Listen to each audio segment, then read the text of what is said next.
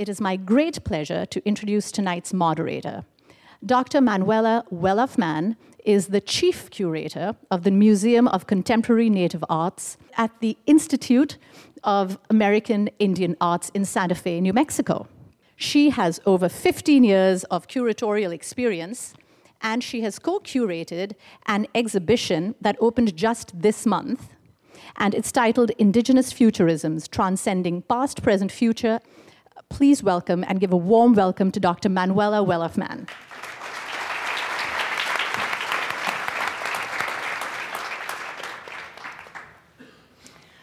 Ladies and gentlemen, it's my pleasure to introduce our panelists. We have here Philip Deloria. Um, Philip is Dakota. He's a historian and Harvard first tenured professor of Native American and Indigenous Studies. He's the author of several books, including Playing Indian and Indians in Unexpected Places. His most recent book um, examines the work of his great aunt the Dakota modernist Mary, Mary Sully. Next to him, we have Susan Kite. She's um, Oglala Lakota performance artist, visual artist, and composer. She's a research assistant for the Institute for Indigenous Futures and a Trudeau Foundation Fellow. Her current research focuses on Lakota epistemology and artificial intelligence. Welcome, Kate.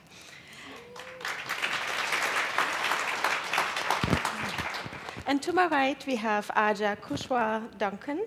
She's a poet, writer, and social justice coach of Ojibwe, French, and Scottish descent. Her de debut collection of poetry, Restless Continent, won the California Book Award. She's also a librettist for the experimental new opera opening this weekend at Los Angeles State Historic Park. Welcome, Aja.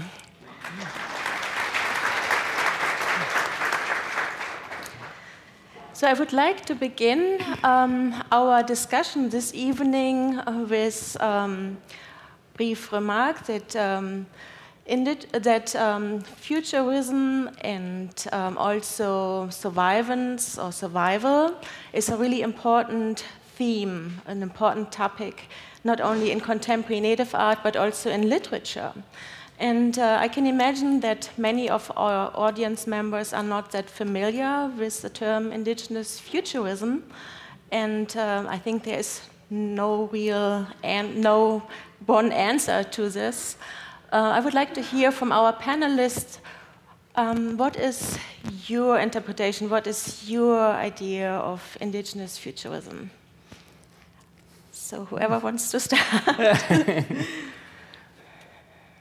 Well, I'll, I'll, I'll start, I guess. Um, first of all, can I just say how happy I am to be here and what a great space this is, and thank you all for coming out. Um, I've been thinking a lot about um, settler colonial theory, and particularly the ways that settler colonial theory predicts the structural erasure of Native people, kind of in any and all instances across time. Um, uh, and I've been thinking about that in particular in relation to sort of civil rights narratives and African American narratives that are really dominant in American culture um, right now. And this is a kind of a hard thing um, to think through. So, if one assumes that um, Native people will always be erased in one way or another in American society, in American culture, um, and that, that erasure is complicated, right? Sometimes um, it has to do with sort of displacement, sometimes it has to do with appropriation, sometimes it has to do with vanishing and disappearance um, a lot. Then it feels like if we ask ourselves, how do you push back against that? How do you resist that? It's felt to me like it sort of tracks into a kind of anti colonial and a kind of decolonial sort of way of thinking. That the anti colonial way is really to oppose that thing which is, right? To challenge the status quo, to take it on. Um, the decolonial is to sort of think past that and to imagine new possibilities, right? And both of those tracks really, um, I have a little diagram here, with, but uh, it has two little arrows what's interesting to me is that both those tracks sort of force you to think about the future. Um, if you're doing an anti colonial kind of move, right, you're challenging the erasure that always puts Indian people in the past. And one of the most effective ways to do that is to claim that there is a future for Native people, not just a present, but a future. And so hopping over the present, or situating ourselves in the present and insisting upon a future, that feels like a really strong and important kind of move. And a decolonial move um, as well seems to point in the same direction. Mm-hmm. So it, it, seems to me like you've got this kind of thing that happens around indigenous people in settler societies that produces different kinds of forms of resistances, and both of those forms, those major forms of resistance, others, um, lead you to think about what the future looks like, and not just to think about what it looks like, but to claim the future as the, one of the most important things that we can say in a sort of resistance dialogue. Um, so it's not surprising to me then that futurity has really emerged, I think, over the last 50 years, even let's say, as sort of native political movements have you know, risen and fallen, but in general sort of escalated uh, you know, over time, that futurity would be this really important emergent kind of theme, and that we would all be thinking about it and imagining ways we can grab onto it, represent it, explore it, think about what it looks like. So that's how it looks for me. Yeah. Mm-hmm. Any other opinions? um, that's great. I love that, Phil. Thank you. Um, I think that, that one of the things that, that is um, most potent for me right now is also that what, is, what is clearly being um, requested of indigenous people is to help save mm-hmm. settler colonialism in its manifestation, which is um, our global climate change. You know, it was like one could have predicted the trajectory, and here we are. And so, what's also interesting, I think, about the indigenous futurism or Afrofuturism is that all futures require us now. Mm-hmm. And so, there, there's actually this um, interesting moment where I experience Native people both saying, yes, we actually know how to deal with climate change, and shifting conditions of land and animal and plant, right? Um, private ownership complicates those, those activities, but we actually know how to do that. And um, we don't actually need you for our future. So there's like there's a, there's a, a potency and a power mm-hmm. that happens um, that I find really interesting and exciting. Yeah, I mean, obviously, I agree. I I was thinking, I mean, one of the things that is constantly, I work at the, I've worked at the Initiative for Indigenous Futures and out of Concordia University, and one of the things that um, we always talk about there is seven seven generations, which mm-hmm. is a common saying in um, kind of um, our communities where you always want to plan seven generations ahead. And so, but to, I, that's kind of now more of a pan Indian shared concept. But to me, what's very important about futures um, is, is that it's these ideas of futures, indigenous ideas of futures, Lakota ideas of futures, are already built in to our epistemologies, mm-hmm. to our ontologies. So the solutions are already there for being able to consider what's going to happen seventh generations down the line. Mm-hmm. Um, it, they're, they're completely built in, where some ontologies and some epistemologies, they aren't built in, mm-hmm. or they've been pushed to the side. And so I think when we talk about like uh, climate change panic or like kind of this apocalyptic panic that we see in sci-fi uh, artworks and movies and mm-hmm. ponderings, and they they come out. At the, I mean, it's merged in this time period, um, but there are answers in a lot of indigenous epistemologies because that that considering was already was already there. Mm-hmm. Yeah, you, you, all mentioned really important points. I think the main difference between many indigenous um, concepts of futurism, the main difference between those concepts and non native concepts is, I think, what Grace Dillon described as slipstream, that there are parallel alternate worlds, that it's possible to be in one time, but at the same time uh, consider also um, the past, the future. It's all connected, and that's how, how I understand. Um, those are some of the differences. Uh, and uh, Yukite mentioned um, that, uh, especially for your work, many of those ideas are deeply connected to Oglala belief systems. And I think we have some images of your work here. Can we have? okay, that's me and my crazy looking knees um, uh, performing. I, so I'm, I, my major like futurist artwork that I've done is called Listener, and in that um, it was came out of an initiative for Indigenous Futures or Aboriginal Territories in Cyberspace, which is their which is another um, group, uh, a seventh generation character design workshop. And so I was like, okay, well, in seven generations in the future, what would a Lakota woman have that was an AI uh, apparatus attached to the body? And it's definitely a hair braid because duh. And so I made so I made a hair braid that includes um, a computer and uh, uses machine learning to interface between sound and, and video. Um, and yeah, and I, and I guess what's important to me from, from that project and thinking about Grayscale and Slipstream idea is mm-hmm. that our ontologies are like are extremely contextual and local, and ideas of future um, that are locally based come from our specific context, come from the land itself, mm-hmm. and so mm-hmm. you, that's why you can't have like a overwhelming and united indigenous future. It, it's mm-hmm. very specific yes. because we, we can't get that ethics without mm-hmm. the specificity of, of place and the mm-hmm. respective place. I guess I should show the other slides. Yeah, there's also I think an, a slide of telling rock, uh, oh, yeah. that's currently on view at the, so the Museum of Contemporary Native Arts. Next slide. Can we move to the next image?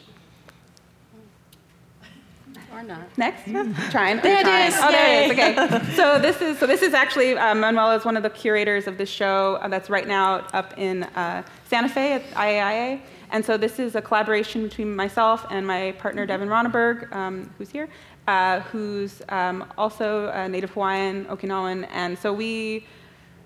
It's an I don't even know how to go into it. It's a lot of hair braids, and it again has machine learning process with handmade circuits that are built in to the artwork. And this is the view from below, and so then the hair braids mm. come out um, and are 15 and feet it's an long. interactive work, really. Yeah. So viewers or guests, they can touch and move some of those braids. Yeah, and then so that feeds, that affects the system, and the mm-hmm. system chooses how to respond based on the machine learning. Mm-hmm. And so this is from my AI research and um, trying to develop good, what is, to ask ourselves, how can we develop a good relationship with AI, mm. considering AI as an actual material, mm-hmm. um, something that is mined from the ground, um, uh, that what are the con- what's the ethics in that context? Mm-hmm. And I understand um, this installation is also learning, actively learning. It's not actively learning. It learns in each specific location specific. So we teach it okay And a new data set in each mm-hmm. place, and then mm-hmm. we're, we have not gotten to the point where the,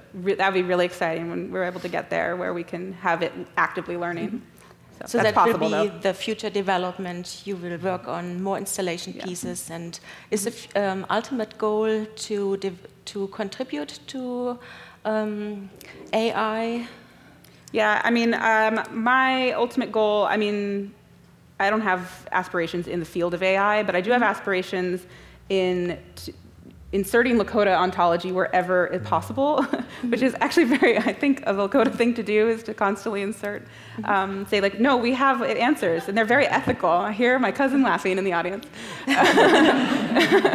um, because we're right, we, we do have some good ethics going on, and the, um, and so, one exciting thing that's happening now is the Center for um, the Canadian Institute for Advanced Research is about to publish um, a, a, very big collaborative project um, that comes out of Concordia University, which is led by Jason Edward Lewis, and that is um, Indigenous Protocols and Artificial Intelligence position paper. So. Mm-hmm.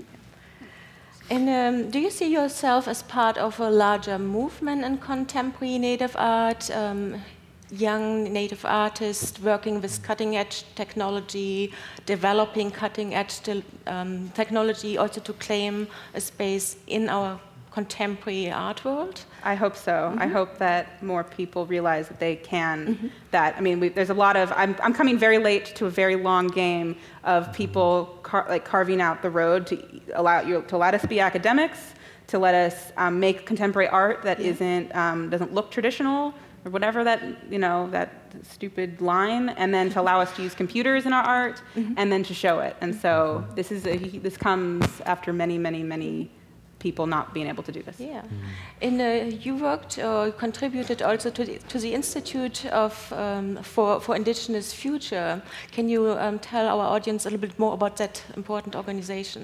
So the, um, the initiative, the IIF, as um, is called, is uh, directed by Jason Edward Lewis and um, Skawennati, who's another artist. Um, they, they co-direct AbTech, Aboriginal territories in cyberspace. But IIF is a multi, I'm, an, I'm a research assistant for them, and they're a, they're a multi institution um, uh, group that funds artworks, they have symposia and talks and interviews, and basically exploring anything indigenous mm-hmm. futures.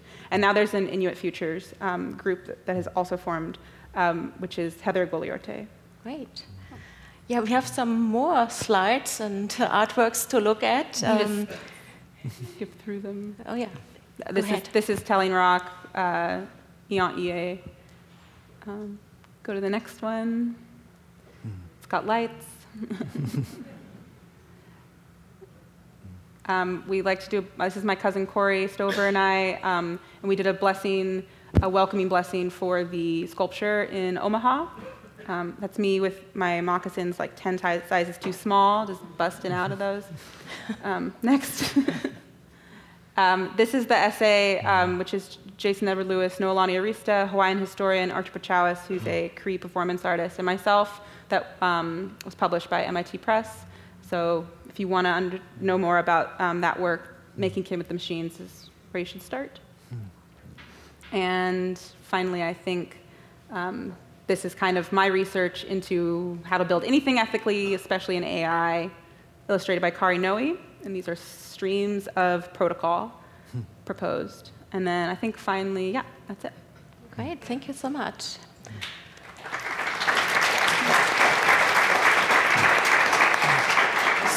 So now we are traveling um, several decades back. Um, I know we have some fabulous slides uh, featuring the work of Mary Sully. And um, I would like to start with um, Phil with the question um, so, becoming Mary Sully can be considered um, an example of indigenous futurism from the viewpoint of an important but unfortunately overlooked uh, Dakota modernist Mary Sully, um, who was mainly active during the 1920s, 40s. Um, she had a very fascinating life, and um, I, I, learned so much about um, this time period, 1920s, 40s, uh, we all, or many of us, have probably heard how difficult it was for female artists in general, but being a native, a Dakota female artist must have been even more difficult. Can you talk a bit about Mary's, Mary Sully's life? Sure. So she, she this is my great aunt, um, mm-hmm. Susie Deloria, and um, she chose to use the name Mary Sully. Mm-hmm in this really interesting way. Her grandfather was Alfred Sully, um, who was a fairly vicious American military commander, but also was the son of Thomas Sully, who was the sort of foremost kind of celebrity portraitist of antebellum America. He painted out of Philadelphia. So her aspirations for an artistic career took form in sort of claiming this particular name for herself, which had this kind of art, artistic traction, or she, she hoped that it did. Um, so she, uh, you know, she was, um, she suffered from certain kinds of sort of um, mental or sort of psychological kinds of ailments that are a little hard to pin down. She was super shy. She um, sometimes I've thought of her as sort of the Emily Emily Dickinson, the Indian Emily Dickinson of the visual arts. She hung out in her bedroom a lot and looked down the stairway, um, see who was there. Um, but between about 1927 and sometime in the mid 1940s or so, she did 134 of these pieces of art that she called personality prints. Maybe we can uh, have a look at some of those examples. There you go. Hmm? Right. So this is the form of them. The top one is always a kind of representational or symbolic kind of image. The middle one is always um, a kind of geometrical, abstract kind of panel. Um, oftentimes draws a lot from. Uh, Northern Plains Indians, uh, women's aesthetic traditions. And the bottom one is always this interesting, complicated, I think, kind of overdetermined, um, visually uh, kind of uh, kind of image. So I've taken this in the book. I take this as the kind of master key to everything because I think it's the most explicitly political. A lot. There's two or three others here, so we can you can get a better sense of it. But um, uh, actually, if you want to skip to the next slide, this is the top panel. We can get a closer, uh, closer view of it.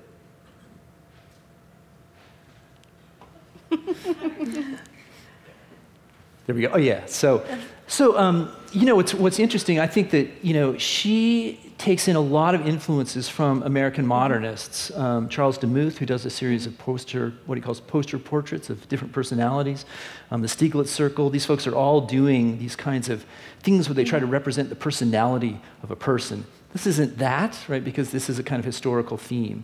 Um, but I think in this, you can see a couple of other kinds of aesthetic traditions the mural tradition of Diego Rivera and the Mexican muralists in particular. Um, Aaron Douglas, uh, if you know his sort of series about you know, history of African American life, you can see the sort of silhouetted figures of modernist anxiety. So, you know, here's a historical progression that moves from a kind of uh, native indigenous position into the hardships and the desperation of a reservation regime, into sort of the modernist anxiety of native figures of this period, sort of po- little children pointing upward, people who have died and clearly not making it, the anguish of people raising their hands up, and then this kind of, you know, industrial capitalist you know, kind of feet literally stomping these people down with this kind of like toxic smog, sort of like, so it's a, it's a fairly kind of political representation. And if we could go to the next one, what she does, this is pretty typical, is she takes the themes that are laid out in the first image and she um, sort of reworks them into these geometries. And a lot of her panels, these second panels, really were meant to be industrial design kinds of panels. She wanted to sell them as wallpapers and linoleum patterns and things. This is so clearly not that, right? But she's taken that kind of uh, the color that was associated with that native indigenous kind of band, and she's sort of taken the color combinations, right? So pinks and purples, right, are part of Lakota sort of color theory that line up with reds um, and other colors. And so you can see these are the colors of the parfleche. These are kind of modified. So there's this kind of Indian band that sort of emerges here. It's a little garish, and all the other things have been um, sort of distilled. And then if you go to the bottom one, uh, she's flipped the whole thing sideways and made it really quite abstract. So if you look at the outer edges, you can see those are the feet. You can see a blue jeans with a rolled up cuff the feet sort of stomping down, the color schemes, brown and red, that match those sort of figures of modernist anxiety. And then the barbed wire, the sort of hurts of history, really emerges as the sort of single, a single really important element. But the native color, right, overwrites that barbed wire, right? Um, and in a lot of ways, I think, think that was her message, really. I think her outlook in the future that uh, native culture will always be strong, even though there are so many challenges. Um, Yeah, I think when you read these, I mean, I think you read them from the top to the bottom. Um, this is the argument I make in the book. And when you read them from the top to the bottom, you start at the moment of modernism. You start in the 1930s, and you move forward in a developmental kind of sequence into something like this, which is a mm-hmm. claim for indigenous futures. Yeah. Mm-hmm. So I'm, don't, I'm not here as a kind of person who thinks about the future, but I'm here as a historian who's thinking about someone in the 30s who is thinking, I think, about the future. Again, the, the know. slipstream is coming exactly, to the place. yeah, yeah. Yeah. mhm. I have a question. I, this is so beautiful. The work is so beautiful, and it's also landing to me as a kind of mapping, like a cartography, like not mm-hmm. so much in the linearity of it, but in the relationality of it. Yeah. And that seems really in the indigenous future sort of vein, you know? It's really. I mean, I think it goes to sort of in, in- indigenous epistemological kinds of traditions. And from my view, it's been really simple to sort of juxtapose kind of linear thinking and cyclical thinking.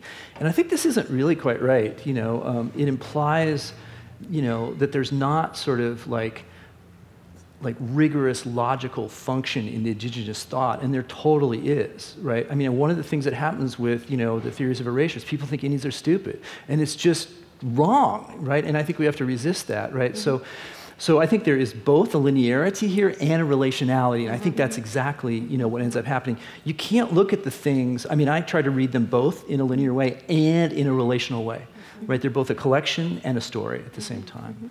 There are other works, um, important works like Indian Church, where I can sense there's an outlook into the future. I think the top panel show, shows mainly women um, looking kind of towards the future. Um, did you get a sense by studying Mary Sully's work that um, um, she really emphasizes the role of women as um, culture keepers, as um, community members who actively shape the future?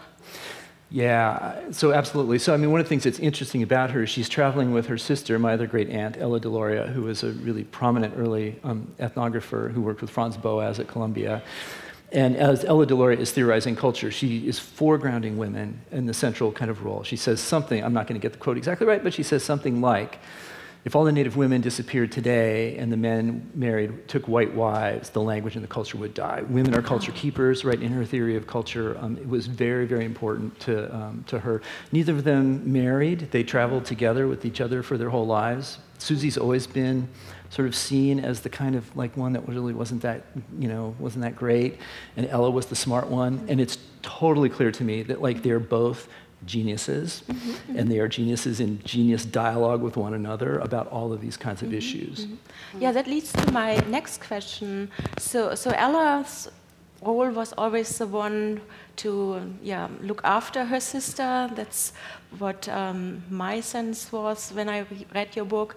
And um, they both tried hard to, they tried um, to find a role for Susie, Mary Sully. Um, with help of Ella, they lined up exhibitions for Mary, mainly at Indian schools. Mm-hmm. Um, Ella tried to um, hire, get her um, a contract as illustrator for her ethnographic publications. Um, and then Ella writes so many letters so, to so many people, often asking for a loan or um, asking also the w, WPA um, officials mm-hmm. that uh, Mary could get enrolled in one of those um, public art projects. And um, it never quite works out. And um, part of it has probably to do with um, living on a remote re- reservation, but part probably had, has to do with the times. Um, what uh, do you think were the main challenges besides um, Mary's uh, struggle with her illness or with her shyness? What do you think were the main challenges for a female artist at that time? Well, I mean, I think for her, one of the challenges is, you know, she's right in the heart of the New Deal and all of the different New Deal arts projects that are going on. Um, and, you know, she benefits from it not at all. Um, but I think it's partly because she's, in some ways, like she is a futurist who is drawing on older kinds of things. And part of those older things are uh, Lakota Dakota sort of visual traditions and epistemological traditions. Mm-hmm. Um, there's an argument that I make about the figure of the double woman, who's a really kind of important figure. Um, and these are women who are doubling and tripling and quadrupling their identities all the time. Mm-hmm. Um, uh, but it's also that I think they come out of an older sort of style of interacting through the Episcopal Church. These are church women, um, two generations of uh, people in the church. And that's a kind of a very patronage based, insider, network based kind of thing. And when Ella tries to take that sort of mode of operating, I'm going to send a bunch of letters back channel and I'm going to get John Collier to come up with some money. And so it just doesn't work in the context of the kind of government apparatus that is built in the New Deal, where you have to fill out applications mm-hmm. and have references and things like that. So, so it's ironic that at the moment when there's a lot of money actually flowing to artists, vernacular artists um, uh, like Susie or Mary, um, she doesn't really actually benefit from that at all. And so her art stays underground mm-hmm. throughout the 30s and into the 40s. And then, you know, there's this kind of moment in the 40s when all of a sudden abstract expressionism sort of explodes and her stuff now looks really kind of archaic, mm-hmm when in fact what she's doing i think is prefiguring andy warhol and lichtenstein and Definitely. pop art and you know the fascination with celebrity maybe we should look at another image because she's really fascinated with celebrities and there's i think a couple more here mm. um, this guy sir malcolm campbell was a famous race car driver um, wow.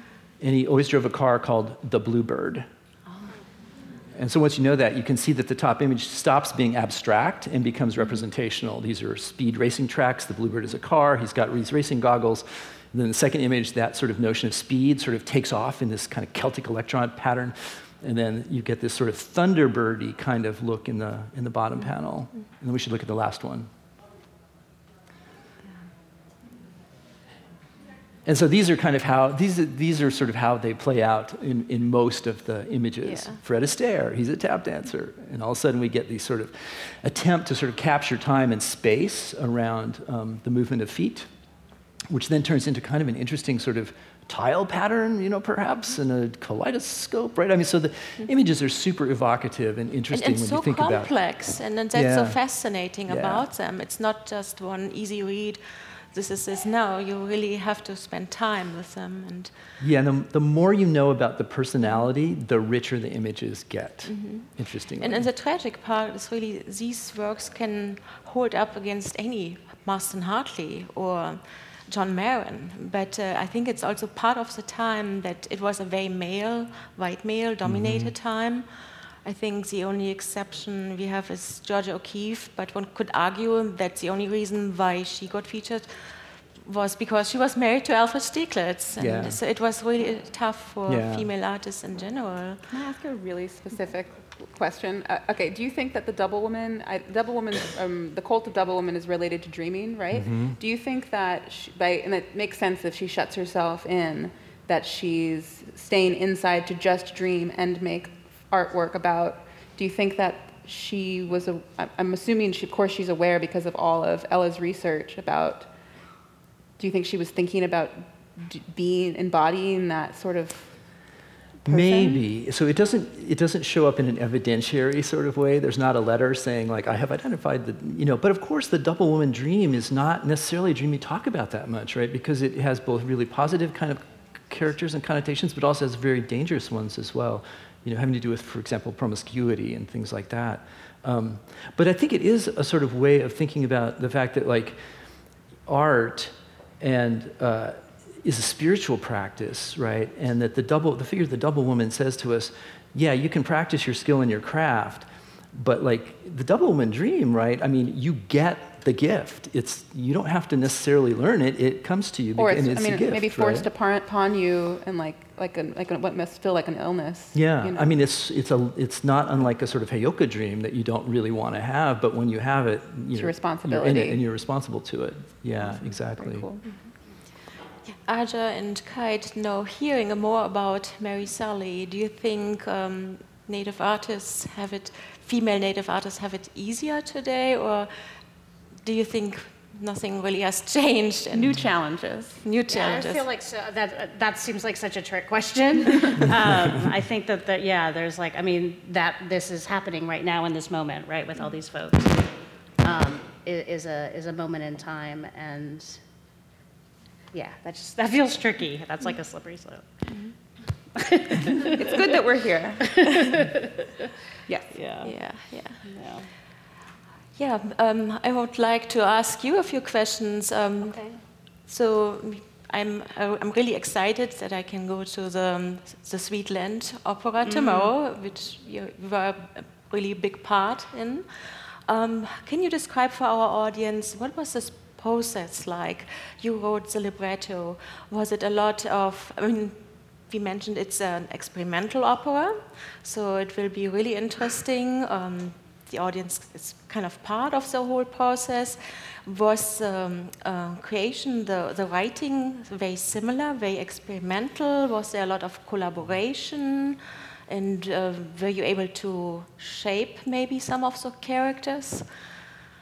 Yeah, I mean, there's, there's so much to say. And then Susanna and I had a very interesting conversation that I'm probably going to hold back on because I need to process a little bit before we came out about the potentiality of, of whatever. Um, so, so yeah, um, I, I, mean, the, the thing about opera, which is a new experience for me, is the libretto is sort of like where it begins, but the libretto is not where it ends, right? You know, I am not, as an author, in control of mm-hmm.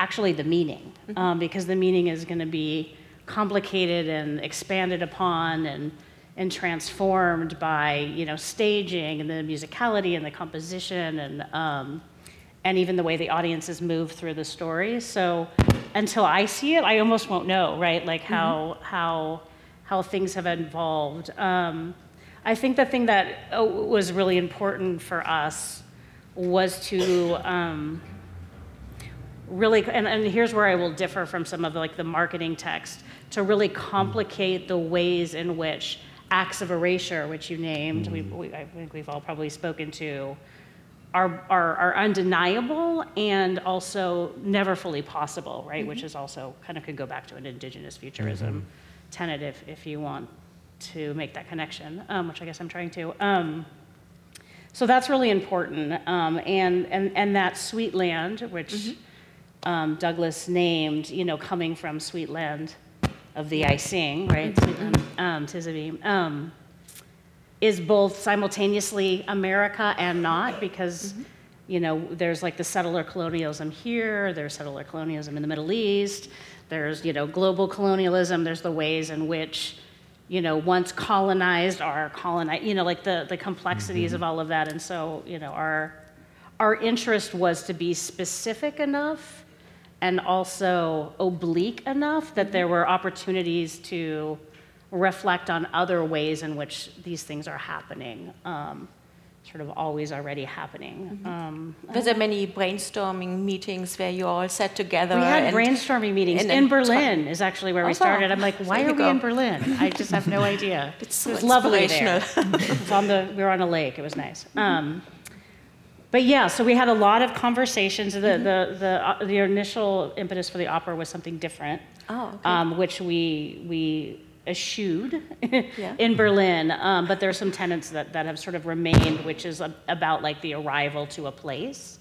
that is fully occupied and the interaction that that that can take place. Um, in particular, when there's misunderstandings of all kinds of things. Um, so that sort of tenet has remained. And yeah, it was super collaborative, and we spent a lot of times talking about what it couldn't do, right? Like it was not possible to do certain things um, in the context of an opera. Am I not talking loudly enough? Oh, that's not working. Is this working? I can't see anything because there's, just a huge bright light happening. Um, like nobody could be here, and I would just be like. Um, so yeah, so we spot- started a lot with like what couldn't happen, like Yeah. what we really probably couldn't do. Um, With the audience in mind, or yeah, uh, or even just with the subject matter. You know, because there's a way in which opera is so over the top that it, you know it could um, it cause it could cause immense damage to Oh, okay. some of um, the themes and symbolism that we were trying to explore. Um, so we did spend a lot of time sort of like charting a terrain that seemed doable and interesting. That we all could sort of align around because that's the thing about collaboration. I feel like I'm echoing now. Um, is that everyone brings to it like the thing they most care about, and so we very tenderly tried to hold what we all cared about the most.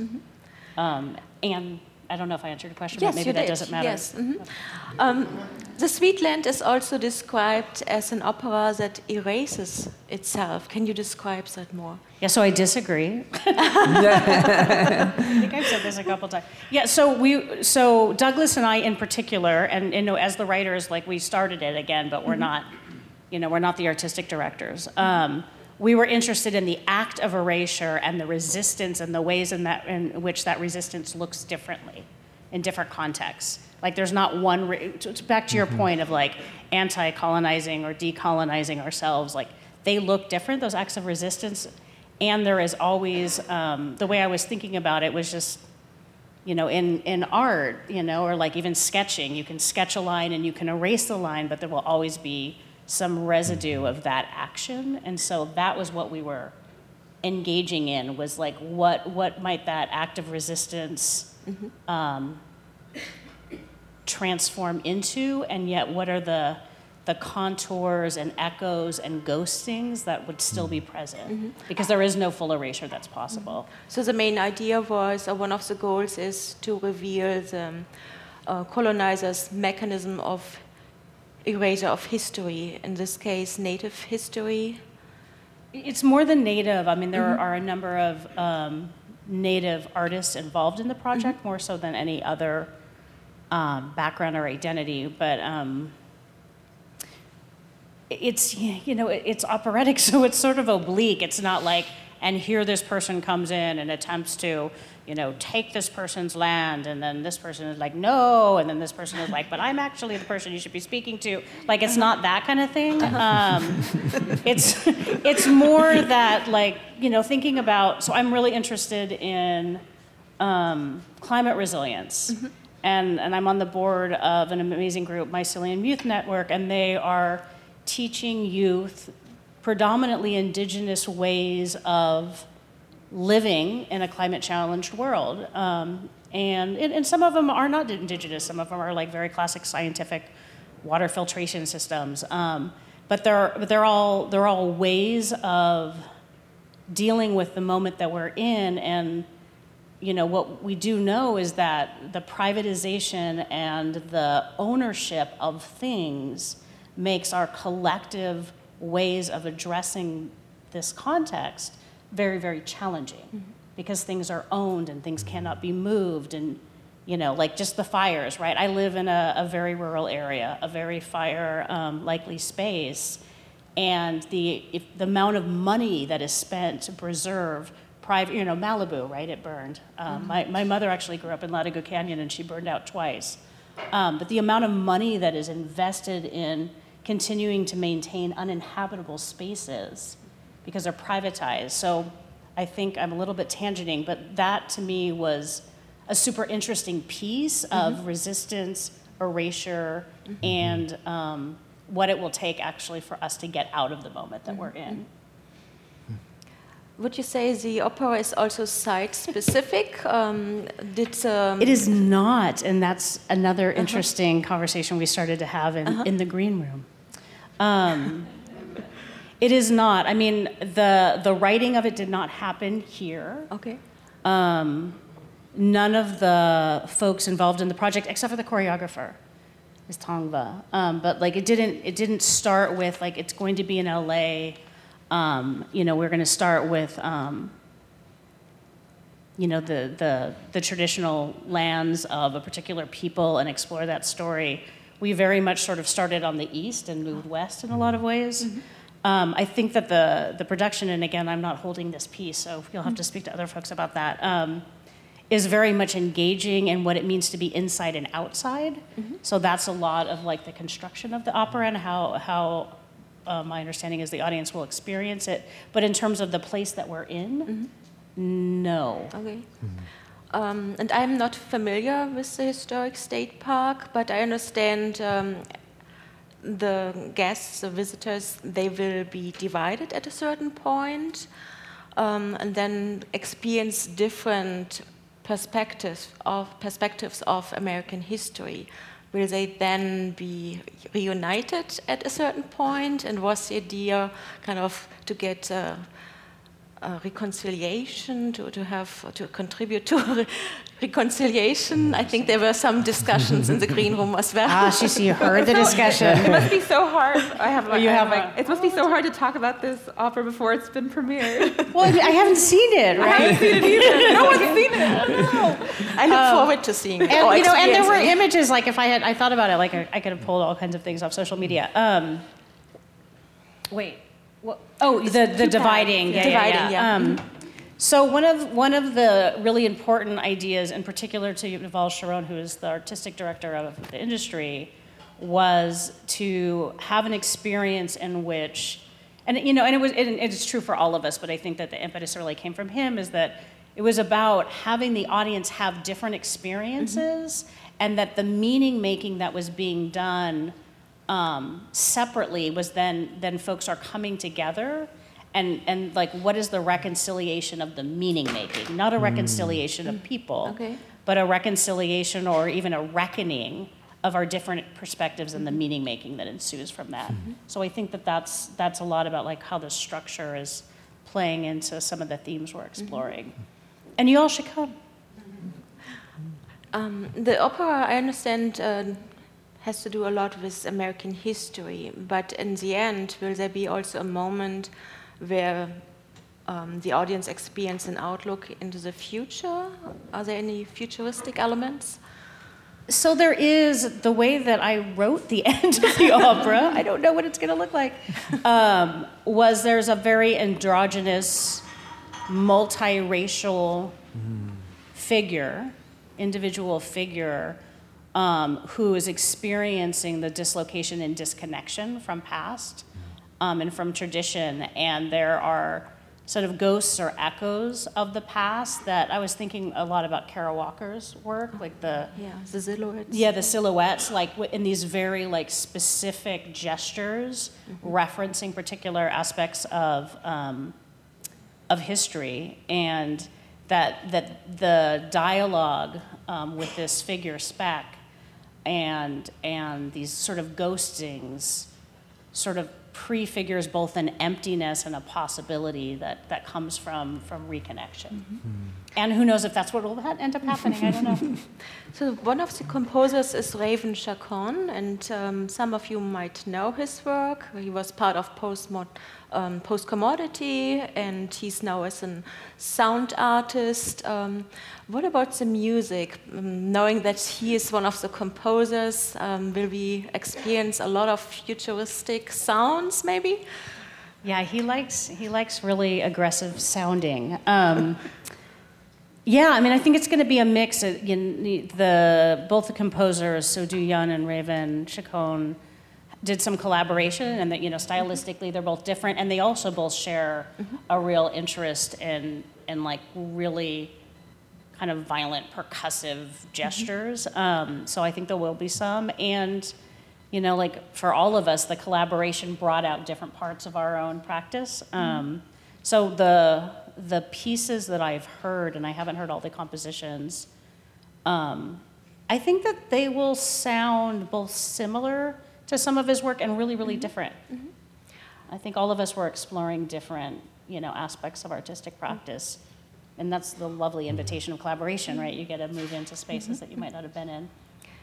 Yeah. Um, as a librettist, um, how do you see the future of native opera? Is that um, something that? Yeah, well, let me tell you the yeah. future of native opera. Um, so this is my first libretto. Okay. I am a poet. Mm-hmm.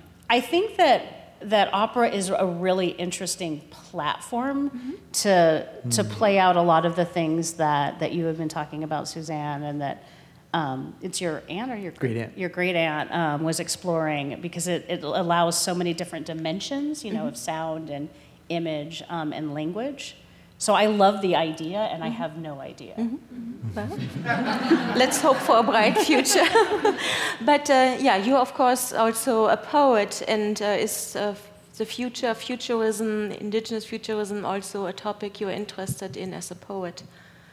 Yeah, um, the the book that I just most recently finished is, I mean, it's all time. It's always all time, but the the sort of I think of it as almost a lyric novel. The the and it's I'm doing this like as you did. You're like the arrows go this way. The left side of the the page is in in prose form, and it's um, from a first person plural, so from a we, and it's a present tense, but it takes place in the future. Mm-hmm. And then the right side is you know like kind of line breaks and is um, much more about about the past from like um, the arrivals or the invasions to different kinds of constructions of treaties and land um, theft, um, pestilence, disease, uh, attempts for like just individual humans to try to find intimacy with one another, mm-hmm. and then this this present slash future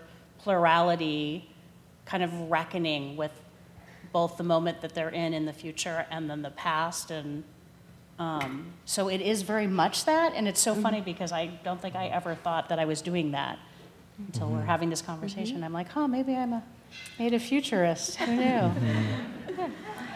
Hi, my name is Natasia, and I identify with the Asian Pacific Island diaspora. And I wanted to ask, in terms of futurism, how do you also deal not just with um, the colonial and the outside forces, but because generations have um, experience this erasure and being told that this old, this um, native, this uh, savage culture is not good, how do you um, how do you deal with those of your people that have that attitude as you try to um, bring your culture towards the future? Um, why are you guys looking at me? Tell us, Phil. well, I mean, I think that, you know, I mean, we, if we think about the generations of different kinds of Native people, and I, I want to sort of emphasize how different these things can be across time and space, um, you know, uh, that there are certain moments, if we went back, for example, you know, to the 1940s and 50s, we'd find a lot of Native people saying, oh, you know, we've been trained that, to believe that our culture is a bad thing and we want everybody to learn English and everything like that. But that is not what people say today.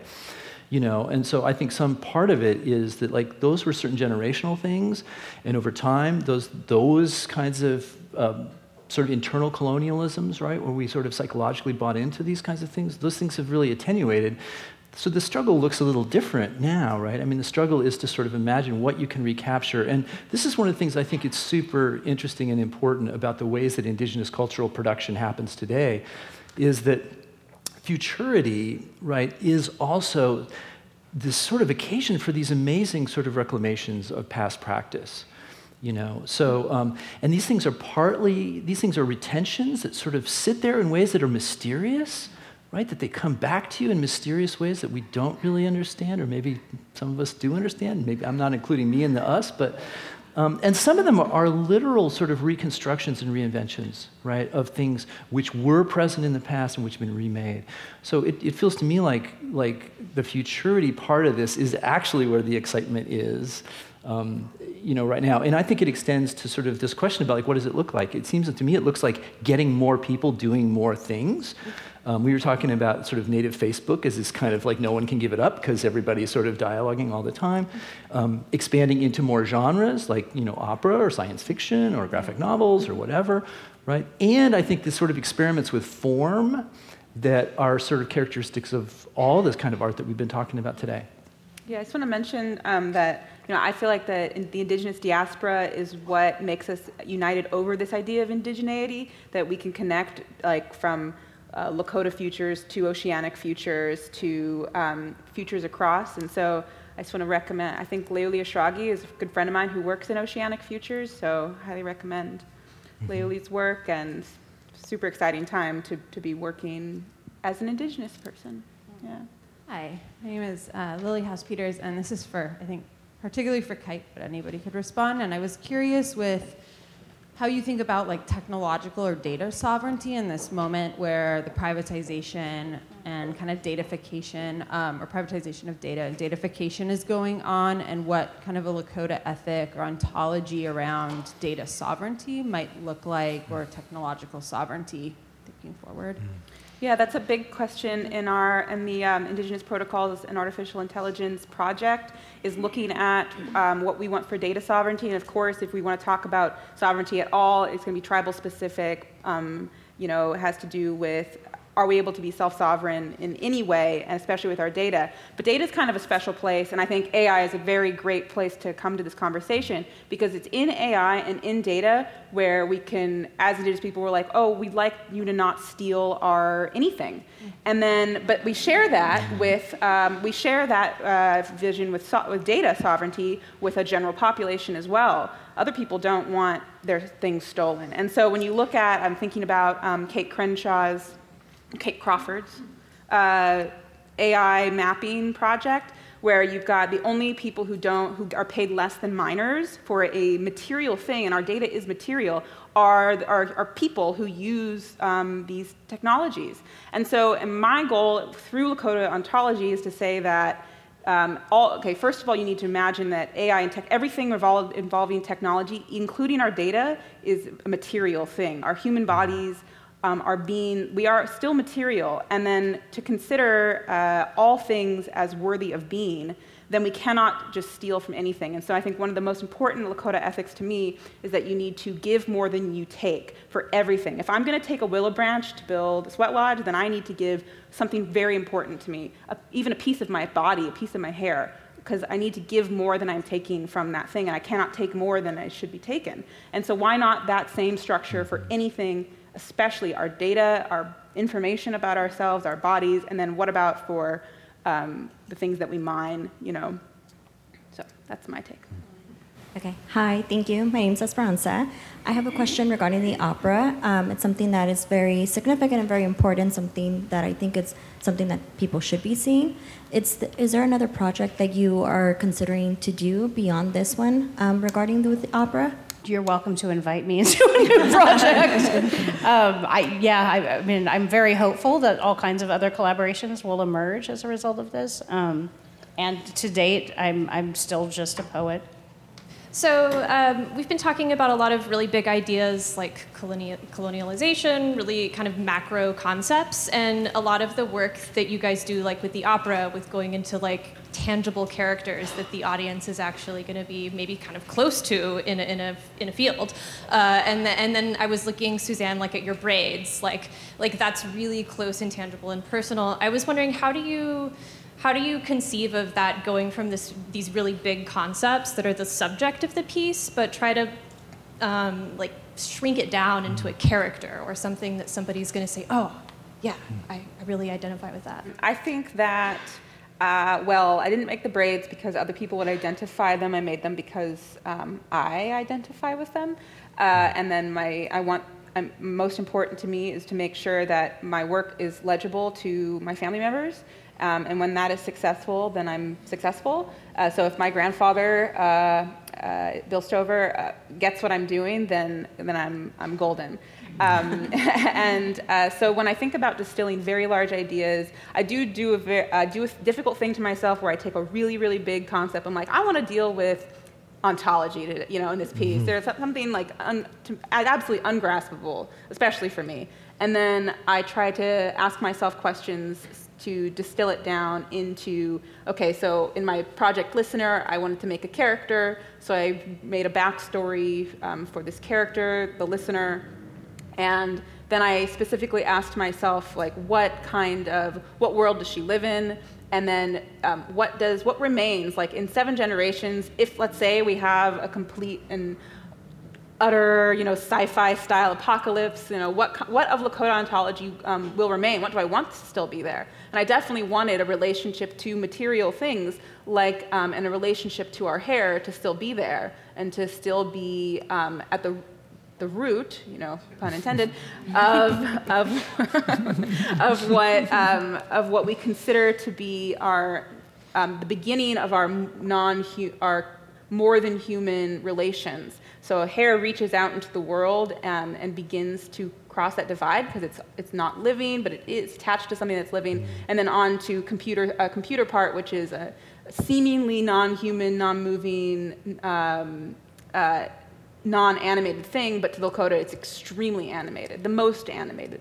So that's how I get mm-hmm. to that one. So that's beautiful. Um, I I just think that like I this this corporeal form is the vehicle through which I experience life um, and is not separate from anything else, right? It's like an illusion that we're separate. Um, and so I both use my emotions, my body, touch, taste, you know, the senses, and I have, like open myself up to information that doesn't reside in me.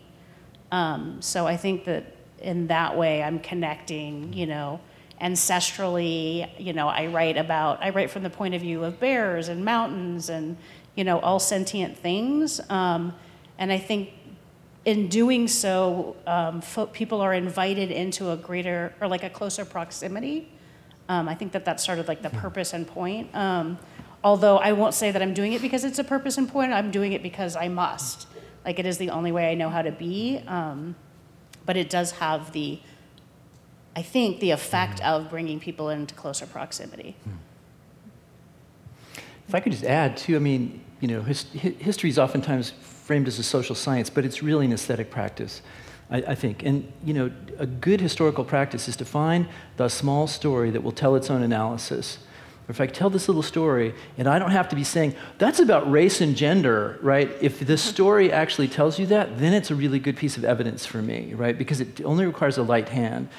And the best stories are the ones that are small stories that speak in and of themselves, right, to those large things. And I think, like, as a historian, you're always questing for that. You're always looking to try to put those things together. And in some ways, that's kind of what you guys have just described, right? Or there's a moment, right, it crystallizes for us as the people who are creating it that actually ends up unfolding and speaking, and oftentimes in ways that we can't anticipate either, even as historians, making rational linear arguments and all that stuff. So I think we'd like to welcome you all to come join us at the reception, um, and please first give another round of applause to our guests.